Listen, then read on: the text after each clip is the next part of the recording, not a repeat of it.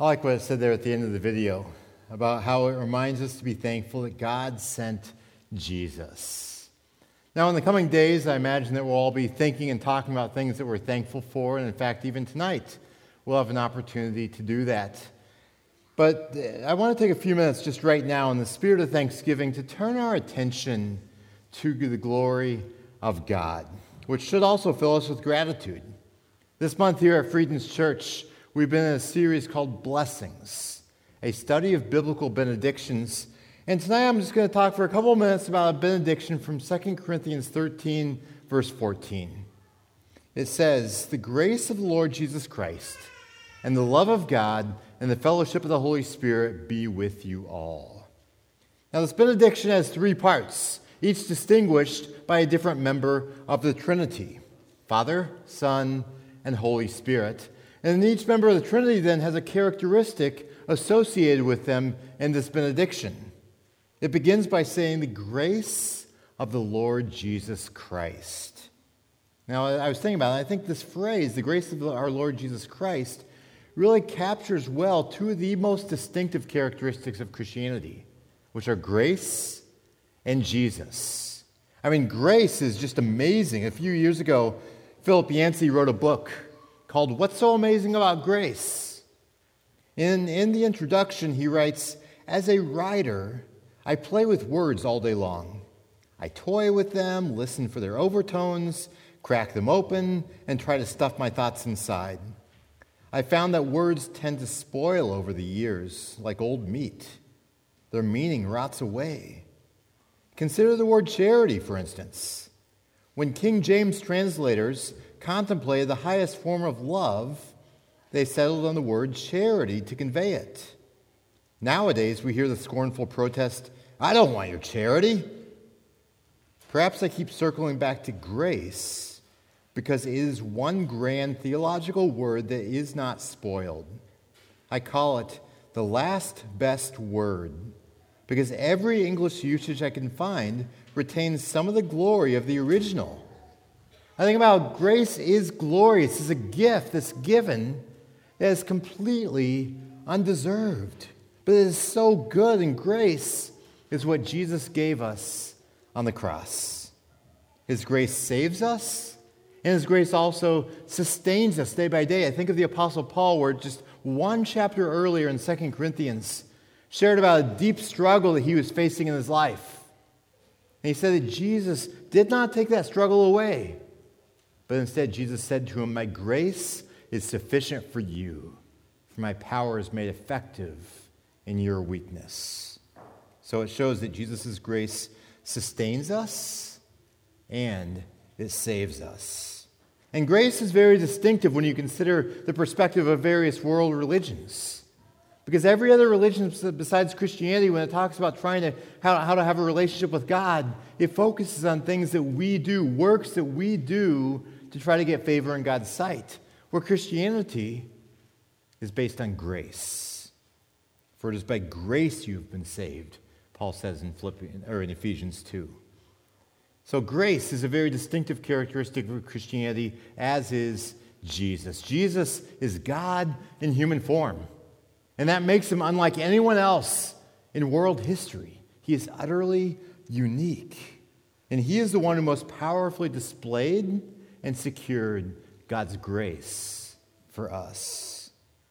The benediction that we're studying just briefly here begins saying, The grace of the Lord Jesus Christ. This idea of grace coming from Jesus is the most common benediction by far in the New Testament. In fact, of the Apostle Paul's 13 letters recorded in the New Testament, eight of them end with talking about uh, God, uh, the grace of Jesus coming to us. Let me just give you the examples. Romans 16, verse 20 says, The grace of our Lord Jesus Christ be with you. 1 Thessalonians 5.28 says the exact same thing. 1 Corinthians 16 23 says, The grace of our Lord Jesus be with you. Galatians 6:18 says the grace of our Lord Jesus Christ be with your spirit. Philippians 4:23 and Philemon 25 say the same thing, although they exchange uh, our Lord for the Lord. Just minor differences with the same overall message.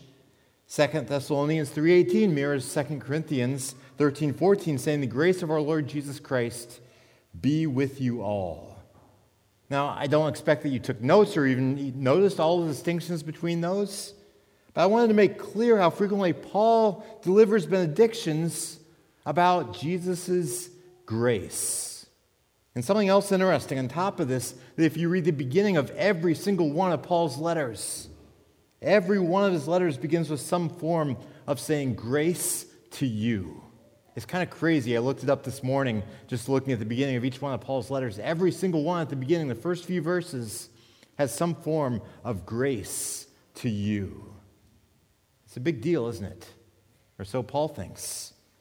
Yet here in 2 Corinthians, Paul expands on the standard benediction by saying the grace of the Lord Jesus Christ and the love of God and the fellowship of the Holy Spirit be with you all. And so he moves on from the grace of Jesus to the love of God. Now, this context, it's clear that this, this term God is referring to God the Father, as it frequently does in other parts of the New Testament as well. And Paul specifically is highlighting the love of God. Now, love is not exclusive to God the Father, just as grace is not exclusive to Jesus. But the Son, God the Son, through Jesus, is the focal point of God's grace. And the Father's love is what compelled him to send Jesus here in the first place. You think of John 3:16. For God so loved the world that he gave his one and only Son, that whoever believes in him shall not perish but have eternal life. So God's love comes to us through Jesus' grace. Now the benediction ends by saying, and the fellowship of the Holy Spirit be with you all. So here, uh, Paul is referring to the third member of the Trinity, the Holy Spirit, and points out the Holy Spirit pulls God and his people close together. The word for fellowship here comes from the Greek word koinonia, which means a warm togetherness. It's this idea of a, close relationship, of sharing things in common. And the Holy Spirit comes and lives inside of everyone who's a believer in Christ. And He empowers us to share life with one another and with God. The image in my mind here is kind of like a big group hug, where it's the Holy Spirit calling us and pulling us to come together and share together in unity and joy and love. Now, each member of the Trinity certainly has more roles than what are listed here in 2 Corinthians 13, verse 14. But what Paul included in this benediction is enough to reveal the glory of God. It's enough to help us to recognize the amazing blessings that we have to be thankful for in God. And it's enough to help us to feel the smile of God upon us. I talked about this phrase, the smile of God, a few weeks ago when we started this series from Numbers chapter 6, when it talks about uh, the Lord make his face to shine upon you. It's the smile of God upon us. Now, here in this passage, it doesn't have quite the warmth and relational nature of number six, but at the same time, you can still see in 2 Corinthians 13 14 the smile of God when it says, The grace of our Lord Jesus Christ and the love of God and the fellowship of the Holy Spirit be with you all. Let's pray, and then we're going to move on through our service. Our Father, we thank you for your love your love that compelled you to send Jesus as a Savior to this world to show grace, an undeserved gift of salvation sustaining grace that we need in our lives. And we thank you, Lord, for the Holy Spirit that you sent into our lives through faith in you, who draws us close to one another and close to you. And Lord, as we go through our lives, as we even go through this week, you've given us many blessings. I know that there are also challenges that we face. Some of these challenges are very deep. Paul certainly testified to his own challenges. Lord, I pray that you will remind us, even as we have earthly blessings, we also can have spiritual blessings through Christ. And I pray again that through the rest of this evening, that you will fill us with a sense of gratitude in the greatness of who you are. We pray these things in Jesus' name. Amen. Invite us to stand once more and to sing about counting our blessings.